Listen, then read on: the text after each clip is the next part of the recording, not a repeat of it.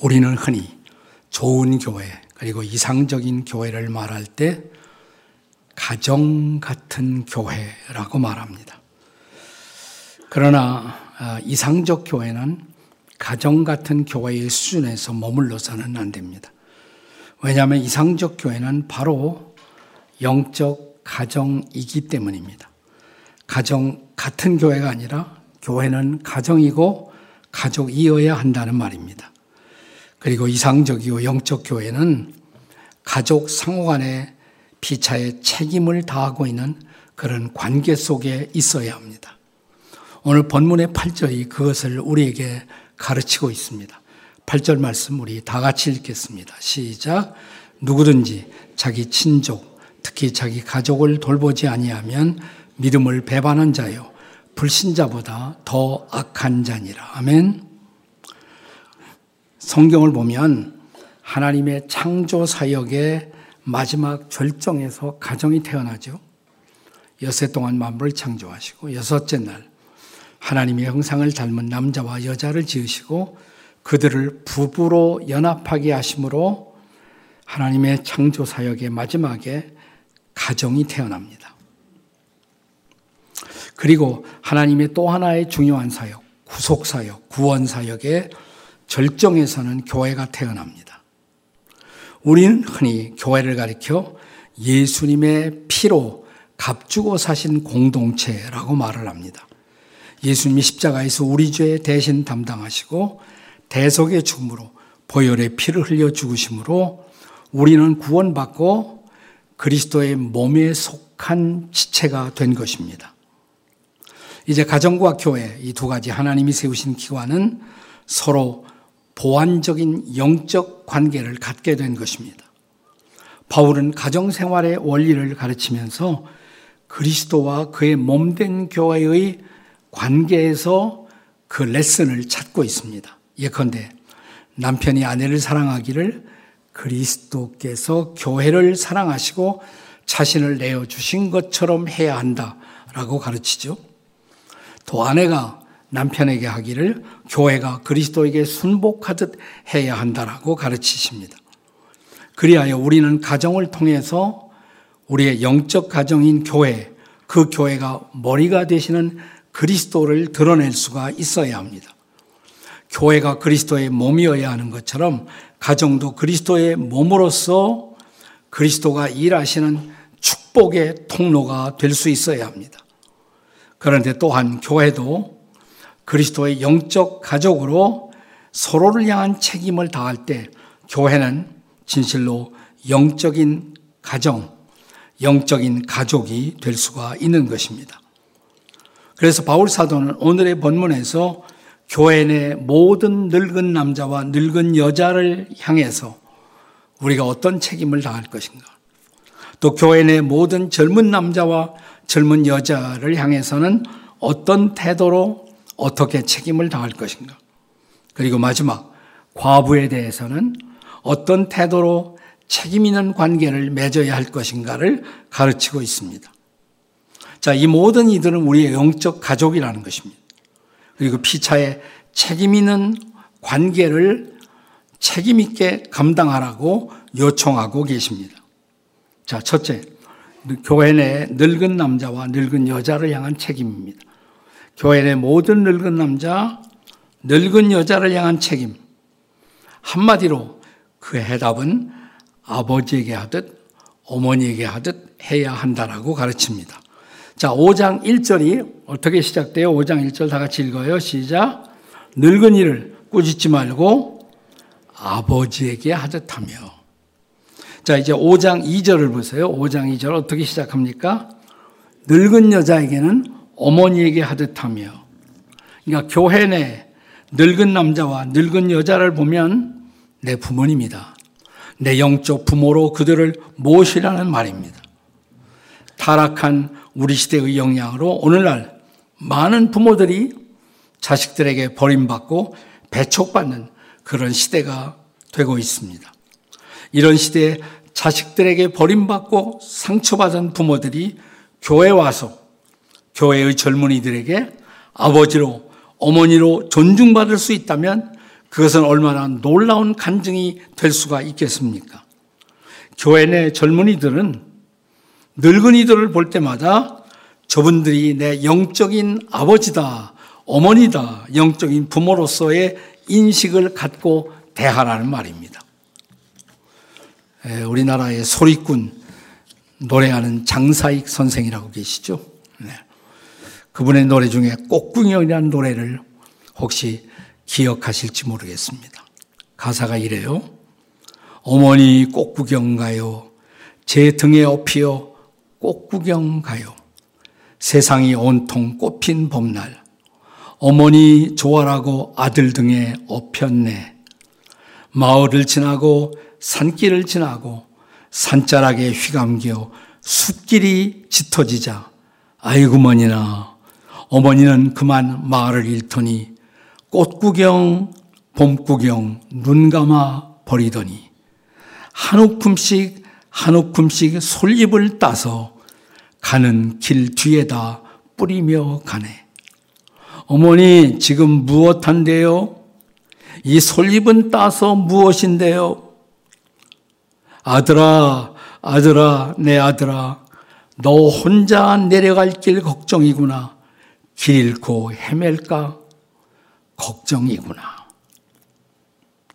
이 노래는 옛날 부모를 산속에 버리던 고려장 풍습을 우리에게 연상시키고 있습니다만은 요즘 우리가 산속의 부모를 버리지는 않겠지만 산속 요양원의 부모를 방치해 놓고 예. 그리고 자식으로 할 일을 다 했다고 생각하는 것은 아닌지 모르겠습니다. 우리네 부모들은 그 요양원 산길에서 자식들이 내려가다가 길을 잃지 않을까 오늘도 걱정인데 말입니다. 눈을 뜨고 보면 우리 주변에서 어머니, 아버지의 모습을 한 영적 가족들이 영적 자녀가 된 자녀들의 사랑의 손길을 기다리고 있는 것이 보이지 않으시나요? 이것이 우리의 책임입니다. 늙은 남자와 여자를 부모님처럼 모시라고 성경은 가르칩니다. 둘째, 젊은 남자와 젊은 여자를 향한 책임입니다. 다시 본문 1절에 보시면, 자, 다 같이 시작.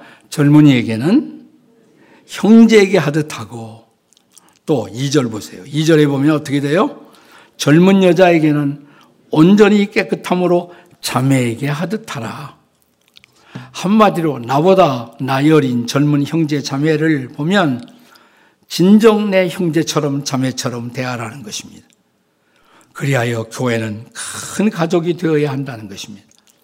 나이 많은 늙은 남자 여자는 교회에서 내 아버지, 내 어머니로 공용받게 하고 나이가 젊은 남자와 여자들은 내 형제와 자매가 되게 하라는 것입니다. 오늘 우리 사회에서는 이런 개념을 가리켜 연장된 가족이다. extended family라는 개념을 사용하고 있습니다. 문자 그대로 오늘 우리 한국 사회에서는 한 남자와 한 여자 두 사람이 결혼해서 이제 한 사람도 아기를 낳지 못하는 사회가 되고 있습니다. 과연 이런 시대 교회가 연장된 가정의 역할을 할 수 있느냐 없느냐 그 테스트를 오늘 우리는 받고 있다고 생각을 합니다. 옛날은 한 가정에서 며느리를 드릴 때는 형제가 많은 가족 중에서 여인을 데려오면 절대로 실패가 없다라는 말이 있었어요. 왜 이런 생각이 등장했을까요? 형제가 많은 가운데서 자라나다 보면 그 밀당이 많아요. 밀고 당기고 하면서 양보하는 것도 배우고 타협하는 것도 배우고 성격이 원만하게 가듬어질, 다듬어질 가능성이 많이 있다는 것입니다. 근데 요즘은 온통 외아들, 네, 외동딸들이 혼자 자라다 보면 일방적으로 받기만 하고 인격적 연단의 기회가 적어요. 그러니까 성격이 이타적이라기보다도 이기적이 될 수 있는 가능성이 훨씬 더 많습니다. 그런데 이런 우리들의 성장의 약점을 보완할 수 있는 것이 바로 교회 공동체라는 것입니다. 교회에서 우리는 많은 아버지 어머니를 만날 수 있어요. 여기서. 또 우리는 교회에서 많은 형제 자매들을 접하면서 그들과의 상호 교제를 통해서 인격적 연마의 기회를 갖게 되는 것입니다. 단 여자 자매들과의 관계에서 깨끗한 교제를 가짐으로 더 큰 상처를 예방할 수 있어야 한다는 단서가 붙어 있습니다. 그렇게만 되면 교회 내에서 성도의 교제는 시편 133편 1절의 이상을 실현하게 되는 것입니다. 자, 뭐죠? 시편 133편 1절 다 같이 읽습니다. 시작. 보라, 형제가 연합하여 동거함이 어찌 그리 선하고 아름다운고. 교회 교제를 통해서 이 고백이 나와야 돼. 형제들이 서로 연합하여 동거함이 어찌 그리 선하고 어찌 그리 아름다운고. 자, 이어지는 시편 133편 3절에 보면 같이 읽습니다. 시작. 거기서 여호와께서 복을 명령하셨나니 곧 영생이로다. 자, 하늘의 하나님 아버지를 가정의 주인으로 통치자로 모시고 여러 형제 자매가 어우러져 삶을 나누는 곳 그것이 바로 영생이 있는 나라 그것이 바로 천국이 아니냐는 말입니다. 자, 이제 오늘의 본론은 마지막 세 번째로 참 과부를 향한 책임을 가르칩니다. 참 과부. 과부도 진짜 과부가 있고 가짜 과부가 있단 말이에요. 참 과부. 3절 말씀을 보겠습니다. 다 같이 읽습니다. 시작. 참 과부인 과부를 존대하라. 이게 무슨 뜻일까요, 도대체? 우선 여기 참 과부의 뜻을 알아야겠습니다. 오늘 같은 사회복지 시스템이 없었던 옛날에는 남편이 죽어버리면 여자는 홀로예요. 대부분 돌볼 사람이 없이 외톨이가 되고 사회에서 소외됩니다.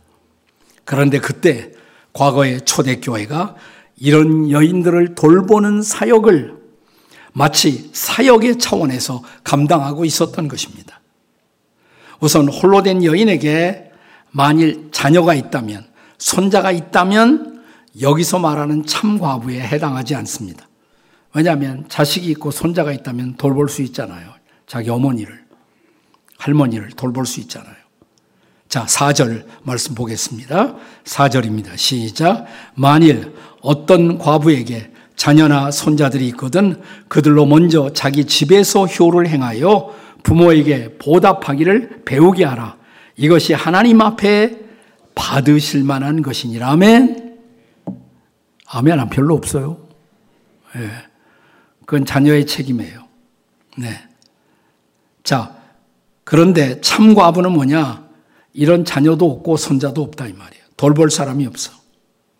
그리고 일단 교회가 본문이 말하는 참 과부에 해당하려면 나이가 60세는 돼야 됩니다. 만 60세는 돼야 돼요. 그래서 예, 시집 갈 가능성도 없고 그래서 교회 밖에는 돌볼 사람이 없다. 그렇다면 교회가 돌봐야 할 참된 과부다 이 말입니다. 9절과 10절의 말씀을 보겠습니다. 본문 9절 10절 다 같이 읽습니다. 시작.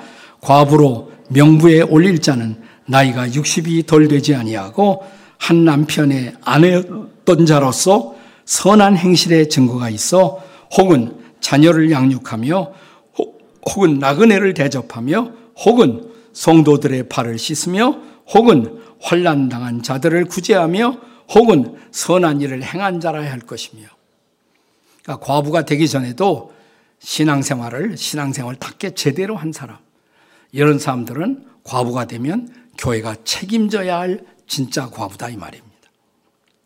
사실 60세가 안 된 과부 여인들은 아직도 좋은 사람을 만나 시집갈 가능성이 있잖아요. 네, 그러니까 아, 이런 분들은 거기 교회가 돌봐야 할 참된 과부의 리스트 명단에서 제거하라 이 말이에요. 또 다시 재가를 하고 결혼을 하게 되면 예수 안 믿는 사람을 만나 아, 결혼 생활할 가능성도 있단 말이에요. 그렇게 되다 보면 신앙생활을 포기하는 여인들도 종종 있단 말이에요. 이런 사람들을 사탄에게 돌아간 여인들이다 이렇게 말하는 거예요. 자, 교회가 얼마 안 되는 자원을 갖고 참된 과비를 돌보는 일에 전념하기 위해서는 그래서 이런 주의사항이 필요했던 것입니다. 자, 이제 16절 말씀, 결론적인 말씀이죠. 같이 보시겠습니다. 16절 다 같이 시작. 만일 믿는 여자에게 과부 친척이 있거든 자기가 도와주고 교회가 짐지지 않게 하라. 이는 참 과부를 도와주게 하려 함이라. 아멘. 그래서 이렇게 참된 과부를 교회가 돌보고 섬기는 목적은 뭐냐? 이런, 이런 과부들은 그냥 도움만 또 교회에서 받는 것이 아니에요. 사역을 해야 돼요, 사역을. 그래서 사역자의 차원에서 죽게 헌신하는 자들이 되어야 한다라는 말씀입니다. 자, 본문의 5절을 다시 돌아가서 읽어보세요. 5절 말씀 다 같이 읽습니다. 시작. 참 과부로서 외로운 자는 하나님께 소망을 두어 주야로 항상 간구와 기도를 하거니와. 네. 그러니까 성경이 말하는 교회의 돌봄을 받고 교회에서 사례비를 타는 이런 과부들은 하나님께 소망을 둔 사람들이에요. 그 주야로 그 하나님께 기도와 간구의 삶을 살고 있는 사람들. 우리가 성경에 보면 실제로 이런 경건한 과부들이 등장합니다. 그래서 하나님의 일을 잘 감당하고 있는 사람들이 등장해요. 성경에서 생각나는 경건한 과부. 누가 생각이 나세요? 혹시? 생각 하나도 안 나요? 네. 생각나는 성경의 경건한 과부, 위대한 과부. 원, 이렇게 대답이 안 나와서야. 안나 생각 안 나요, 안나? 네. 가톨릭에서는 성 안나, 성녀 안나, 이렇게 말합니다. 세인트 안나. 누가 보면 2장 36절, 37절에 보면 이 안나는 그냥 과부였을 뿐만 아니라 선지자라고 기록합니다. 선지자. 같이 읽겠습니다. 시작. 또 아셀지파 바누엘의 딸 안나라 하는 선지자가 있어 나이가 매우 많았더라. 그가 결혼한 후 일곱 해 동안 남편과 함께 살다가 과부가 되고 84세가 되었더라. 이 사람이 성전을 떠나지 아니하고 주야로 금식하며 기도함으로 섬기더니 그녀는 성전을 지키면서 기도로 사역하고 있었던 것이에요. 중보 기도자예요. 나 거기서 끝나지 않아요. 자, 누가 보면 2장 38절 보겠습니다. 같이 읽습니다. 시작. 마침 이때 나와서 하나님께 감사하고 예루살렘의 속량을 바라는 모든 사람에게 그에 대하여 말하느냐. 그가 누굴까요? 메시아예요. 메시아에 대하여 증거했다. 그러니까 오실 메시아 예수 그리스도를 증거했다. 과부 안나, 선지자 안나가 말입니다. 그러니까 그녀는 성전 지킴이로, 기도 사역자로, 메시아를 증거하는 전도자로 사역을 하는 것입니다. 그러므로 그녀의 과부됨은 어떤 의미에서는 사역자로 헌신하는 놀라운 기회가 된 것입니다. 예. 저 전라도 신안에 문중경 전도사님도 그런 분이죠. 결혼하게 보니까 이미 다른 여자가 있었어요. 예. 그러니까 결혼해 놓고 바로 그냥 혼자 살게 된 거예요, 과부가. 그는 마을 전체를 자기 품에 안고 마을에 전도를 하고 기도를 하면서 신안 일대를 변화시켰단 말이죠. 90%가 믿는 섬으로 변화시켰단 말이죠. 네. 위대한 과부죠. 우리는 구약 열왕기상에서 사르밧 과부가 극심한 가난 중에도 선지자 엘리야가 오자 그를 선대하고 섬기고 그래서 마침내 그녀의 아들이 다시 살아나는 그런 놀라운 부활의 기적을 목격하게 됩니다. 자, 우리가 신약에도 보면 신약 사복음서에 자신의 생활비가 전부였던 두 랩돈, 총재산이에요. 두 랩돈을 예루살렘 성전 마당들의 연복에 드리고 있었던 한 과부 여인의 헌신의 이야기. 사도행전에서는 또 가난한 과부들만을 돕는 일을 전적으로 헌신했던 한 여인 도르가 도르가 다른 이름으로는 다비다 왜 다비되냐면 다 주고 자기는 비었어. 다 비다. 이렇게 말해도 웃을 줄도 몰라 도대체 인생들이. 네. 도르가 혹은 뭐예요? 답이다. 자, 이 여인은 특별히 과부들만 보면 옷을 지어 입혀요. 옷을 지어 입혀. 이런 과부들에 대한 특별한 헌신을 했던 여인. 나중에 이 여인이 죽습니다. 베드로가 와서 이 여인을 다시 살립니다. 다시 살릴 때 과부들을 다 와서 입회시켜요. 이 여인이 사랑을 베풀었던 사람들을 부활의 증인이 되게 하는 놀라운 광경을 볼 수가 있어요. 고아, 나그네들과 함께 하나님의 끊임없는 사랑의 대상이었던 과부들에 대한 연민, 이것은 성경적 사랑 실천의 중요한 대상이었던 것입니다. 오늘날의 교회 중에 이렇게 과부를 챙겨가며 돕는 과부 명단을 가지고 있는 교회가 있을까요? 난 그런 일을 좀 해봤으면 좋겠어요. 제가 우리 교회를 개척하면서, 지구촌 교회를 개척하면서 처음에 10년은 전도와 선교에 열중하자 그랬어요. 성경에서 가장 중요한 명령, 전도 명령이니까. 10년간 열심히 전도하고 선교사 파송하고 선교지에 나가서 개척하고 10년이 가까운 9년째 되던 해 이제는 성경의 두 번째 명령 전도의 명령 또 하나 이웃 사랑의 실천 구제의 명령 여기에 좀 나머지 10년에 최선을 다해 보자. 그래서 사회복지법인을 만들었어요. 9년째.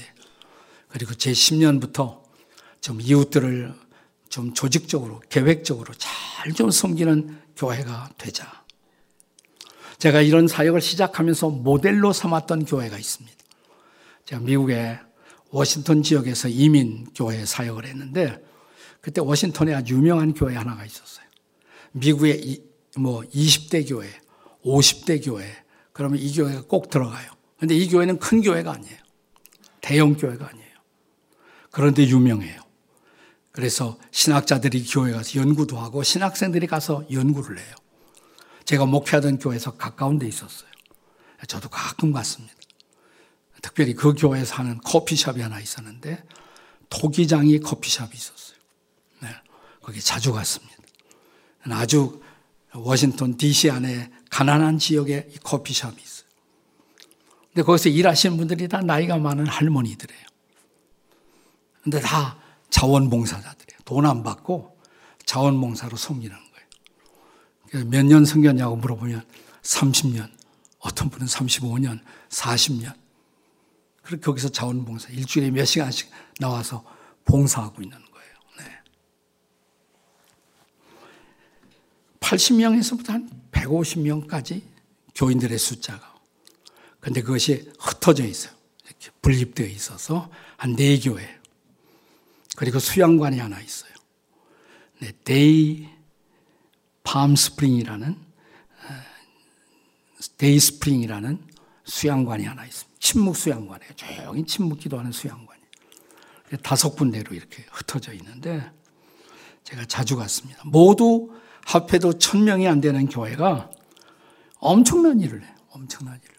이 교회 개척하신 분은 1947년에 고든 코스비라는 이름을 가진 목사님이 저와 같은 남침례교 백그라운드 신학교를 졸업하자마자 워싱턴 DC의 빈민가에 와서 교회를 개척하는 거예요.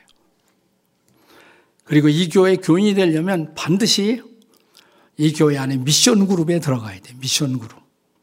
그래서 주일날 예배뿐만 아니라 주간 중에 하나 반드시 미션 사역을 해야 돼요.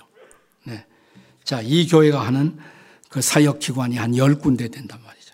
토기장이 집, 서점, 카페, 거기서 사람들 차 대접하고 상담해주고 저녁이면 집회 장소가 돼요. Children and Family Service. 이 빈민 지역의 자녀들, 자녀들만 낮 시간에 돌보는 day care 사역. 또 침묵 훈련을 중심으로 한 수양관 사역. 바로 그 수양관 사역이 우리 교회 필그림 사역의 모델이 된 거예요. 제가 그거 보고 예, 물론 우리 교회가 지금은 더 좋아요. 거기보다 훨씬 더 네, 사역을 만든 것이 사라의 집 노숙자 여성들을 위한 집이에요. 또 마약, 알코올 중독 환자 치유와 회복센터, 또 에이즈, 후천성 면역 결핍증 환자들의 요양원, 미리암 요셉의 집, 또 잠깐 들렸다 가는 노숙자 돌봄센터, 건강보험이 없는 사람들을 위한 진료센터, 도무지 아무데도 갈 데가 없는 사람들을 위한 희년 아파트를 세주는 돌봄 사역들, 이런 것들을 천 명도 안 되는 다섯 군데로 흩어진 사람들이 워싱턴 DC 한복판에서 감당해요. 네.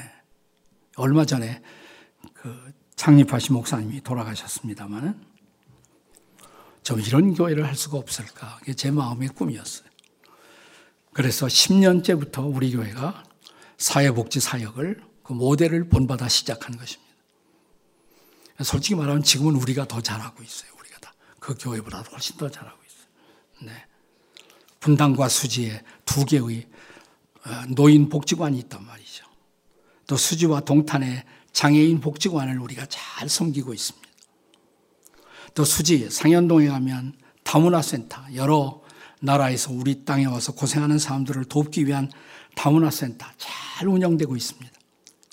거기서 하고 있는 건강가정 지원센터, 돌봄센터. 또 용인에 가면 갈 데 없는 노인들을 위한 사랑의 집이 있어요. 또 우리 분당, 수지에 각각 두 개씩 뜨랑슈와 네, 우리 커피숍이 있잖아요. 커피숍에 일하는 친구들은 다 장애인들이에요. 그 커피숍의 모든 수익은 한 푼도 우리 교회에 들어오지 않고 사회복지사에게 그대로 다 쓰여지고 있어요. 네 개의 커피숍을 우리가 운영하고 있단 말이죠. 분당에 가면 생태, 율동 생태 학습원이 있습니다. 그 장애인들에게 조금씩 농사 짓는 경험도 하고 자연을 체험하도록 만드는 기관이 저 율동공원 바로 앞에 있단 말이죠. 네. 12개의 기관을 우리가 지금 잘 운영하고 있어요. 단지 하나, 워싱턴의 그 교회와 다른 것이다. 이건 교인 숫자가 적기 때문에 전 교인이 책임감을 갖고 다 봉사하고 있다는 거예요. 근데 우리는 숫자가 많다 보니까 전문가들만 열심히 하고 우리는 어디 있는지도 몰라. 어디 있는지 알아요? 우리 교회 하는 사역들 아느냐 말이죠. 한번 가서 보세요. 분당이나 수지에 노인복지관에 점심 봉사 같은 거 여러분 그 셀에서 어, 목장에서 가서 한다 그러면 얼마든지 welcome 환영한단 말이에요. 가서 점심 배식 봉사도 할 수가 있고 할 수 있는 일들이 많아요. 우리가 복음을 전하면서 동시에 우리 주변에 아직도 소외받고 아직도 홀로 된 외로움을 느끼고 있는 사람들을 주님의 사랑으로 돌보고 품어야 한다는 것. 주님의 지상명령이란 말이죠. 나는 우리 교회가 이런 사역을 주님 오시는 그날까지 감당할 수 있는 교회가 될 수 있기를 주님의 이름으로 축복합니다. 아멘. 아멘. 기도하시겠습니다.